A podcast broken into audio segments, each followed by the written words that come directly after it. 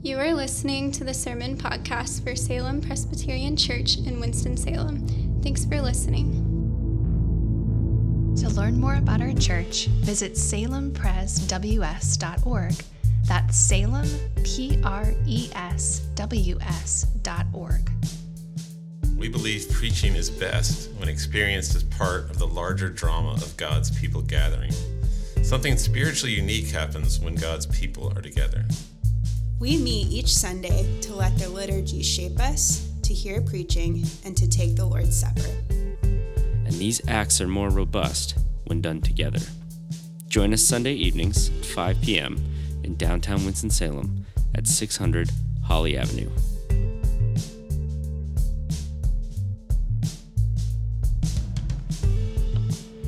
Good evening. Tonight's scripture passage is Matthew 6, 5 through 15. You'd like to take a moment to turn there in your Bibles or on your phones.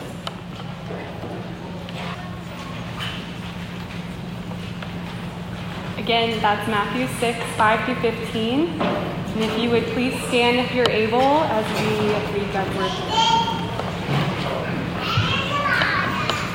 And when you pray, you must not be like the hypocrites, for they love to stand and pray in the synagogues and at the street corners, that they may be seen by others. Truly I say to you, they have received their reward. But when you pray, go into your room and shut the door and pray to your Father who is in secret. And your Father who sees in secret will reward you. And when you pray, do not heap up empty phrases as the Gentiles do, for they think that they will be heard for their many words. Do not be like them, for your Father knows what you need before you ask Him. Pray then like this Our Father in heaven, hallowed be your name. Your kingdom come, your will be done, on earth as it is in heaven. Give us this day our daily bread, and forgive us our debts, as we also have forgiven our debtors. And lead us not into temptation, but deliver us from evil. For if you forgive others their trespasses, your heavenly Father will also forgive you. But if you do not forgive others their trespasses, neither will your Father forgive your trespasses. This is the word of God for the people of God. Thanks be to God.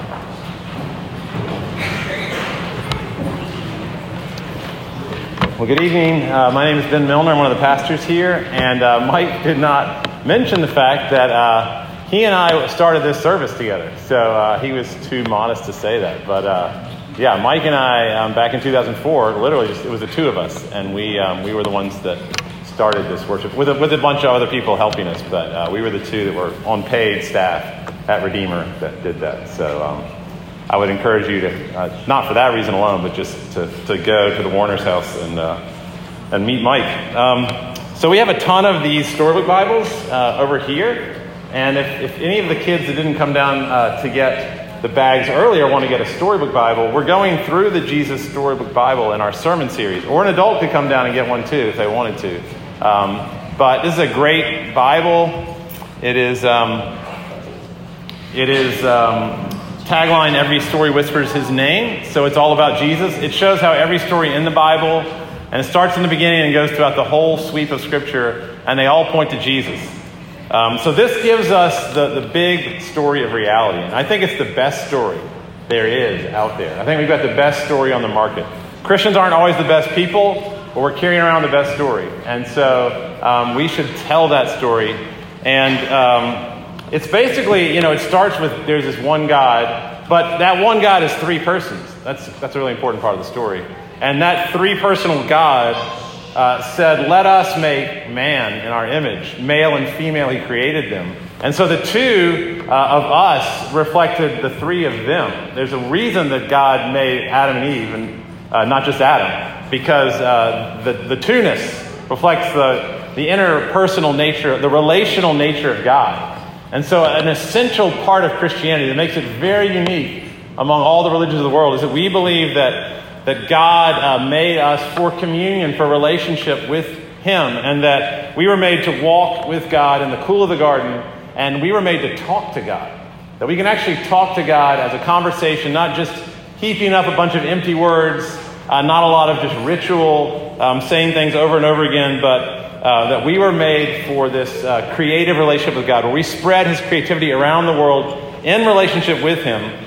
But the, the, the big problem with humanity is that we don't do that much anymore. We, we have cut ourselves off from God. It's like we said to our, our dad, you know, you're toxic and I'm not going to ever talk to you again.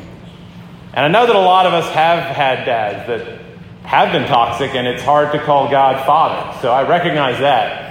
Um, that it's very hard to call God Father for a lot of us.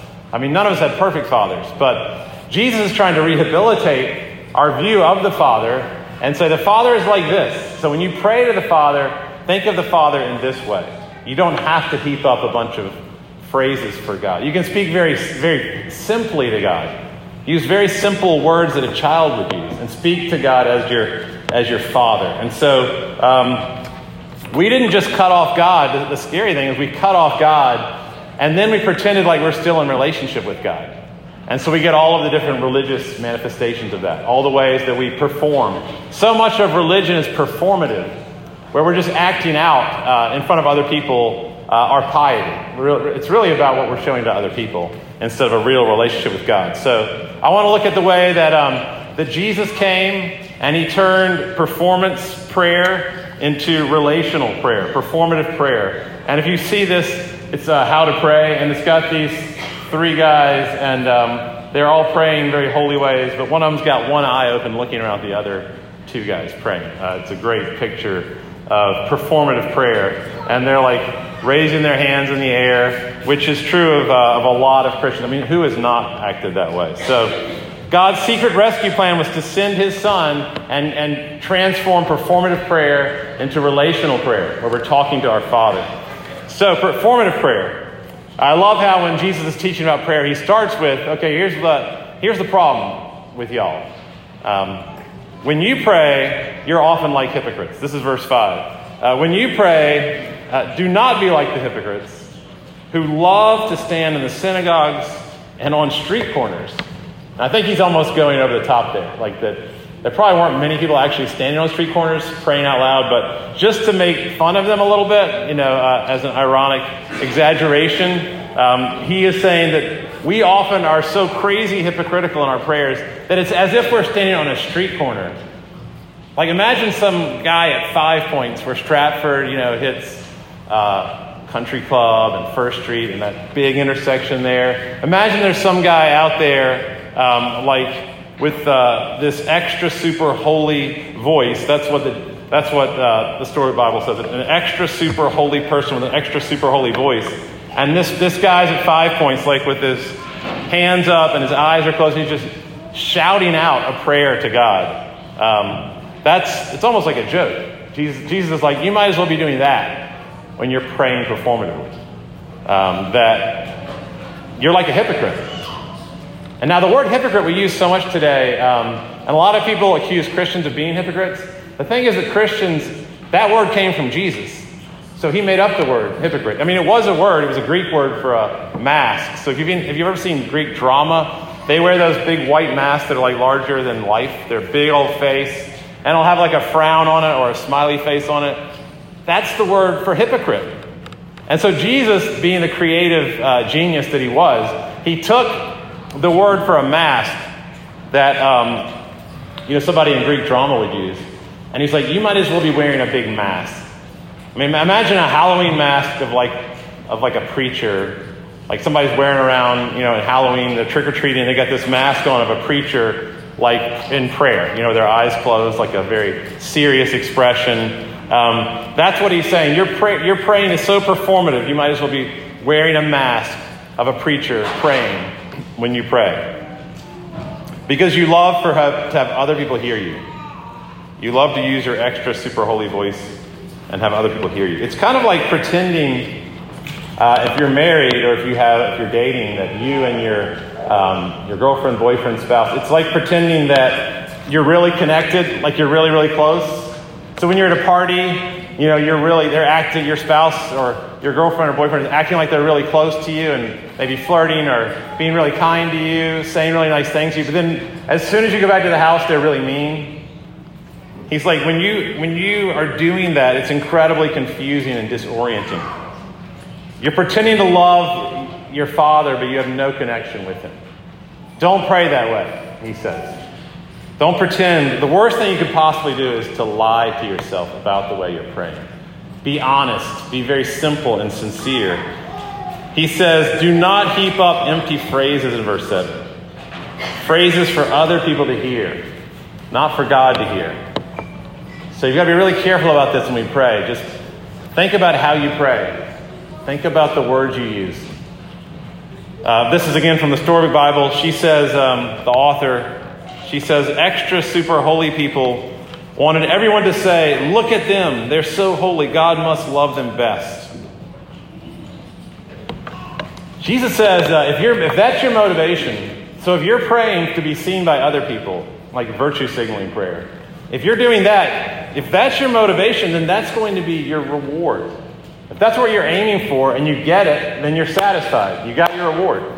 You got other people to think well of you, and you got zero of the real Father. He says, Truly I say to you, verse 5, they have received their reward, which is to be admired. To be admired by other people. So are you praying in such a way that you're receiving your reward because other people see that you're praying? And they recognize you as a pious woman or a pious man. Jesus says, Go to your room, shut your door, and pray to your Father alone. Of course, that's, a, that's not the only way we pray, because then he teaches us to pray Our Father, so we're obviously with other people there. So there's a, there's a place for the Our Father prayer when we're the other people together. There's also a place where you just go by yourself into your room and you lock the door. I am in my car a lot, so that's what I'm. That's my application. Is I go into your car, shut the door. An audience of one. Pray to an audience of one when you're praying. It's just the Father.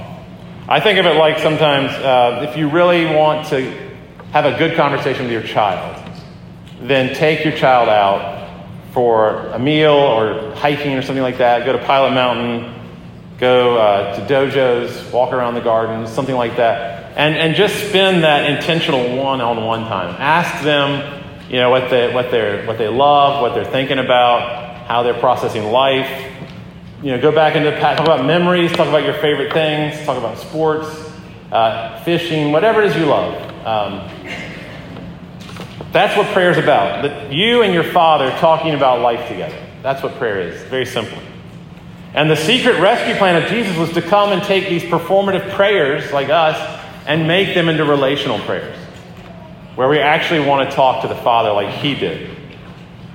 And verse 6 says, The Father who sees in secret will reward you. Now, of course, that reward is not ice cream or a raise or a crown in heaven. If that were the reward, it would be performative again. What is the reward? The reward is being in closer fellowship with God. It's intimacy with God. Whenever the New Testament talks about rewards in heaven, it'll use symbols like crowns, but really what it means is you're closer to God than ever. That you, uh, the crown is like God is proud of you. I mean, I want more than anything in life when I really want what I really want, should want. I want the Father to be proud of me. I want to please Him. And that's what the crown is about the pleasure of the Father. What you really want to do when you pray is to please the Father, to have intimacy with the Father. So just think about again, I ask again, how are you praying? Are you praying directly to God, with God, to God, and not not with a mask, not as a spectacle, not to be seen by anyone. Again, the story Bible says, Perhaps I have to know a lot of difficult, clever words to pray. And then Jesus says, No, you talk to your dad like a friend. You don't need you don't need lots of difficult, clever words to pray. I know a lot of people when people come to the prayer meeting for the first time and they haven't really prayed out loud before, and they're wondering kind of what what words should I use? Just use the simplest possible words you can. My favorite prayers are the prayers of people who are just beginning to learn to pray and they're just talking like they would talk to anybody else, very simply. It's, it's so tempting to just use like Christianese language that Christians only use and use big words, big Christian words, but this Lord's Prayer that He gives us is incredibly simple words. It's childlike words. So that's now the second point relational prayer. A new way to pray where we say, Our Father in heaven and again, remember the our, our part. This is to be prayed as a community. Some say it really should be called the disciples' prayer, not the Lord's prayer. It's the prayer that He taught us as disciples to pray together, our Father. And um, It's not, it's not supposed to be something we mindlessly repeat. That would just be him heaping up empty phrases again. If we were just to mindlessly repeat the Our Father, like go say 20 Our Fathers, that's just heaping up empty phrases. How is that not what he's talking about? That's what he's critiquing, is to say a ton of Our Fathers. Um, you know, when I was a high school coach, uh, high school basketball coach, a lot of people don't know this, and a lot of people like who are really secular would would hate to know this. But the reality is that in a ton of high schools, even public high schools, when those teams go out onto the field or come out of the gym, um, they say that Our Father. I don't know if you knew that, but, but a lot of a lot public high schools, people, these teams will gather together and they will say that Our Father. But of course, it's almost entirely performative. I mean, they would these these kids would say it when I was a coach. I didn't even lead it. They said, "Coach, shouldn't we pray the prayer?" And I was like, "I didn't, What what prayer are you talking about?" And they're like, "You know, the one." And then they would lead the prayer, "Our Father in heaven, hallowed be the name." And they they just did it like very. They just kind of mumbled really quickly through it. But it's not an incantation. Uh, it's not a spell. It's not like someone Harry Potter would you know would say, and that if you see the Harry Potter, the, the spells they say, they have to say these words just right the right inflection, intonation. That's not what the Our Father is. It's more like bullet points, like a PowerPoint presentation, which I hate that analogy because Jesus would never have done a PowerPoint presentation. But the point is, He knows what you need before you ask in verse 8. So it's a simple, uh, uh, an outline. Here are the type things you want to talk about with your Father when you pray. You don't have to say those exact words, but this is the kind of thing that you want to talk about. And he gives us uh, essentially four types of things to talk about. Uh, but remember, he knows what you need before you ask. And really, the very first thing that he does is he wants us to talk to our Father. So he calls him a Father. And if there's anything about the Lord's Prayer that's it's important is that we are to call God Father.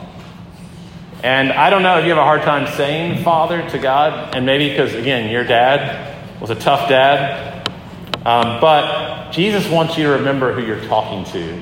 And it is a father. It's not the spirit of the universe. It's not, you're not talking to the universe. You're not talking to Zeus or Thor or some kind of Greek god. You're talking to the one, you're talking to the father who would produce a son like Jesus.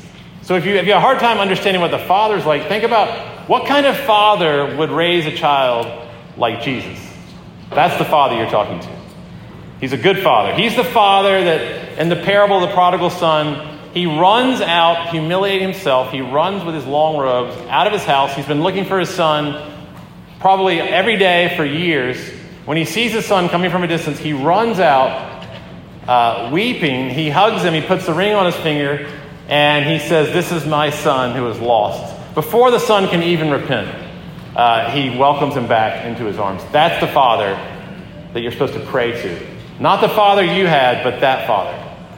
It's the same father that um, loves to feed the ravens and the sparrows. He, um, he takes pleasure in the interior life of the smallest creatures that he made. It's that father. It's the, it's the father who enjoys uh, creating clothes for his flowers.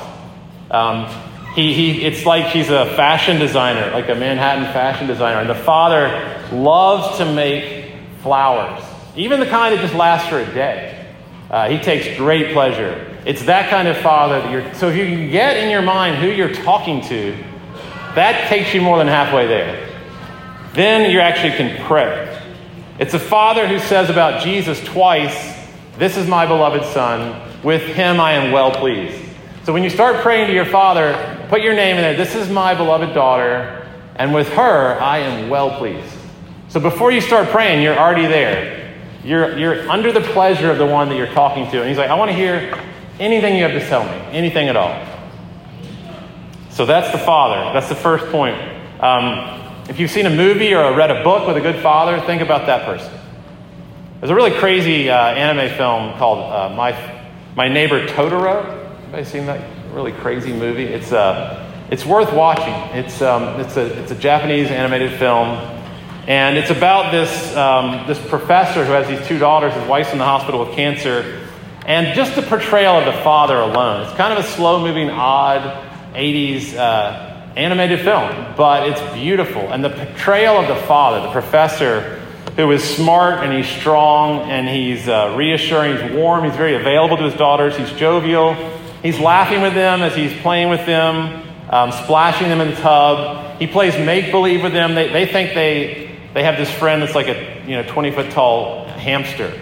And, uh, the, the, and, the, and the dad is willing to play along with them at their games. So that's the kind of father uh, that, that rules the universe whose merest whims generate the galaxy. That's the kind of Father we have.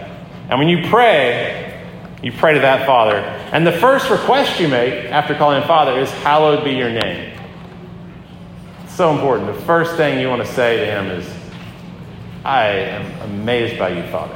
I respect you.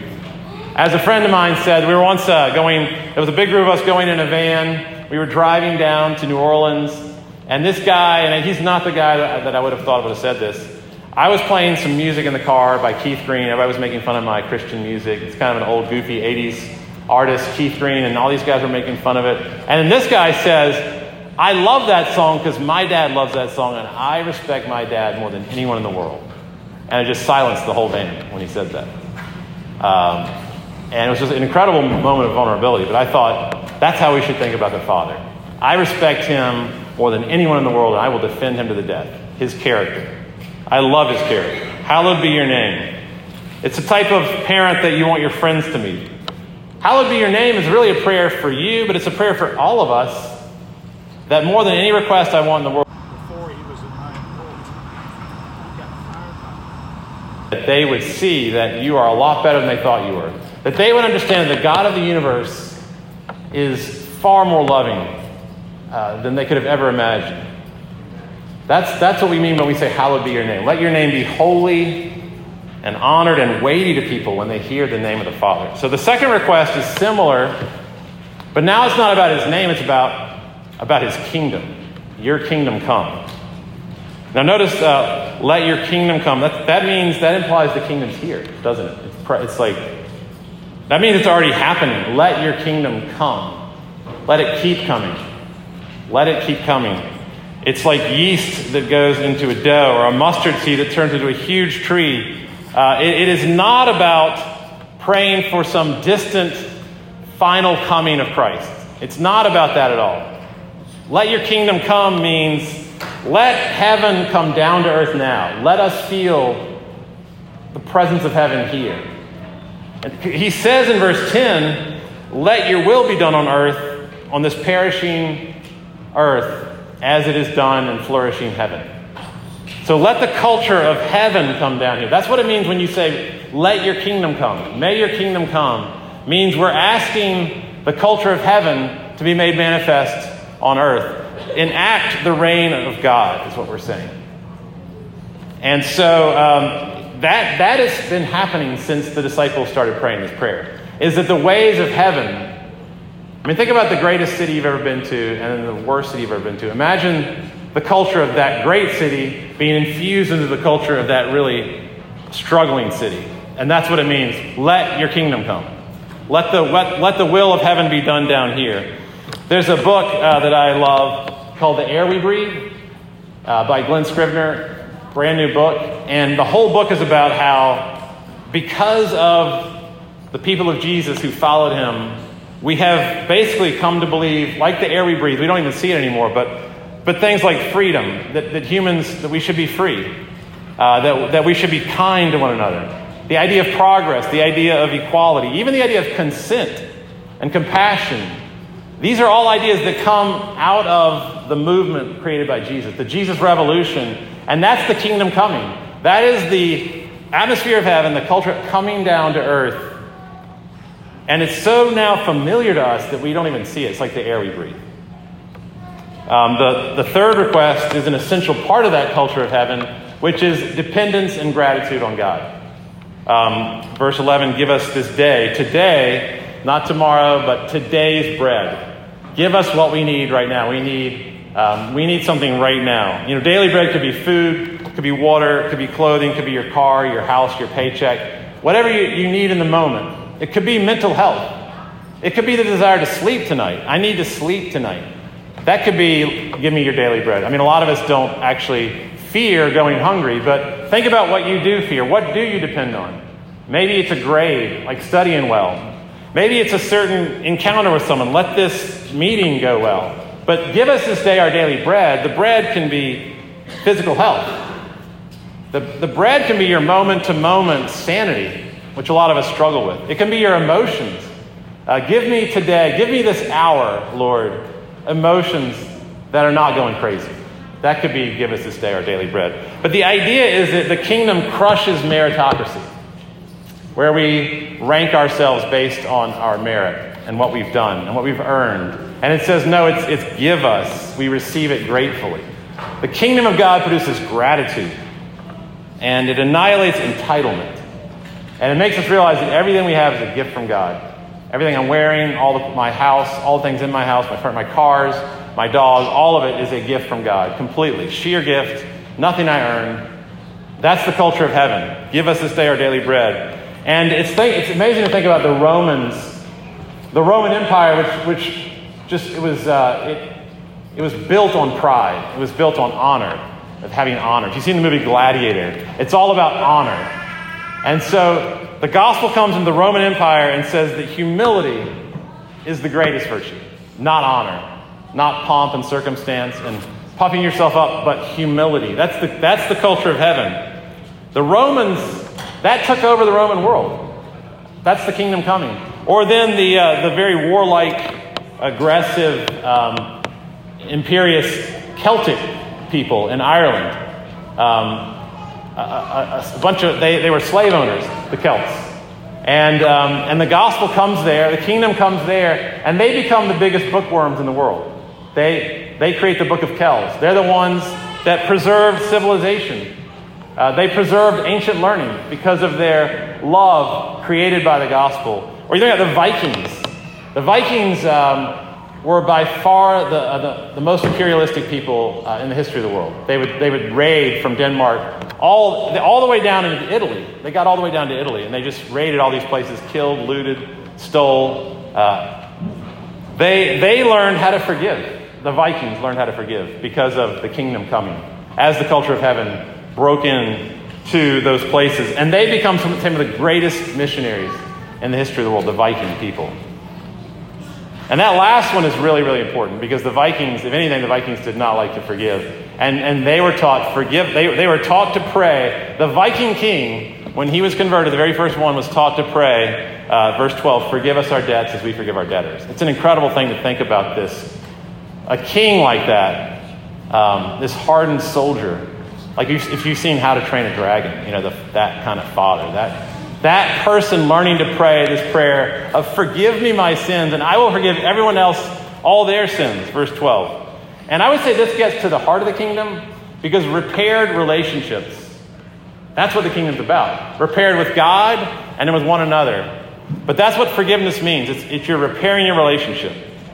All the bitterness and all the hate that blocks relationship, all the unforgiveness, all of your clinging to um, whatever uh, someone has done to, to grieve you or to insult you, you're clinging to that, let it go. That's what this prayer says.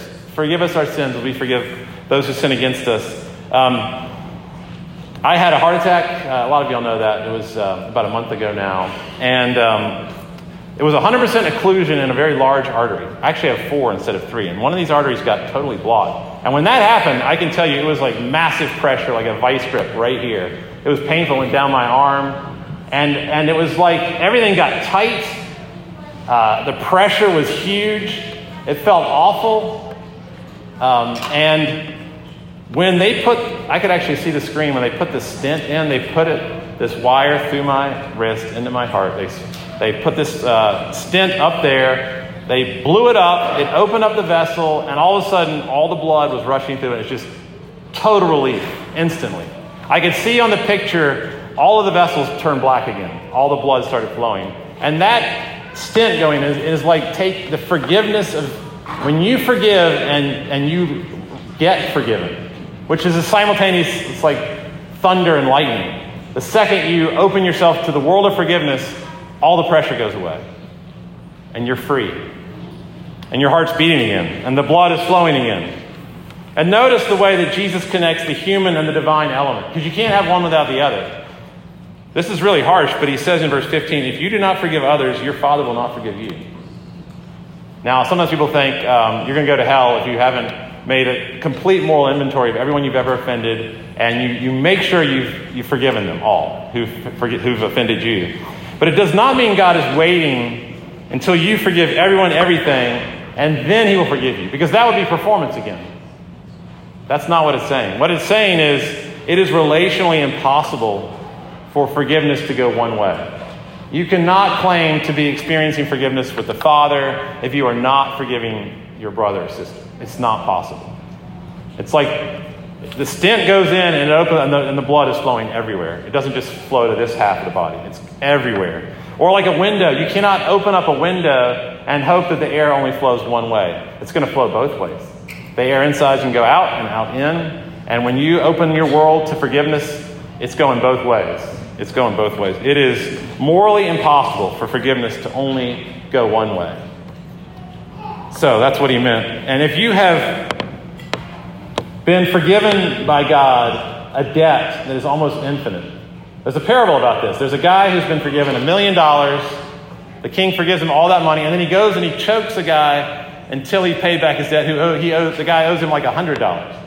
So if you've been forgiven a million dollar debt, it's not possible morally for you to then hold some guy's hundred dollar debt over him.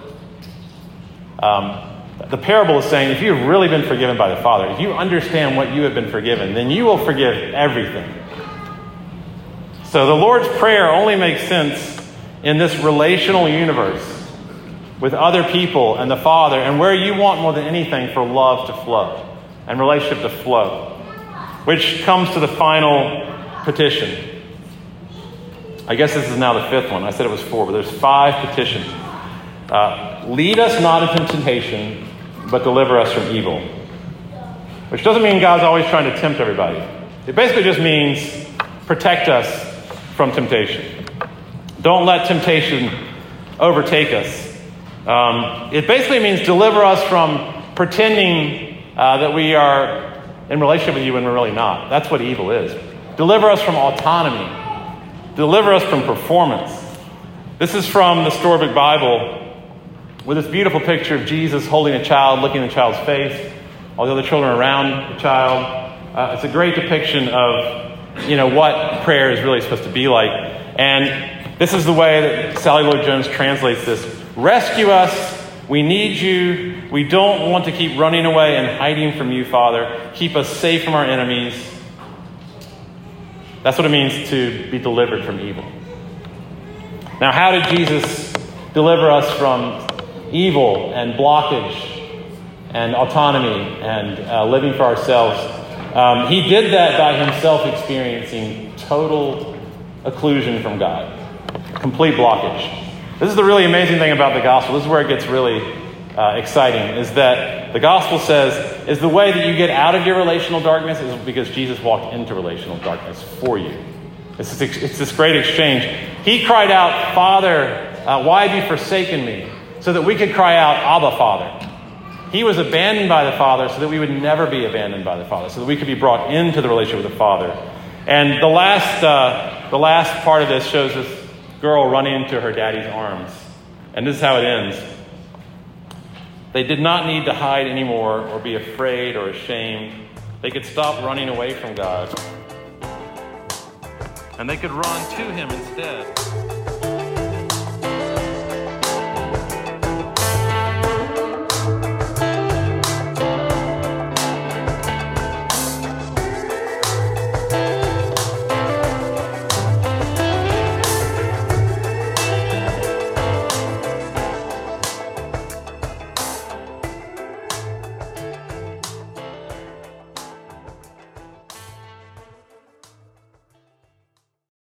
Remember, we love you, rascals.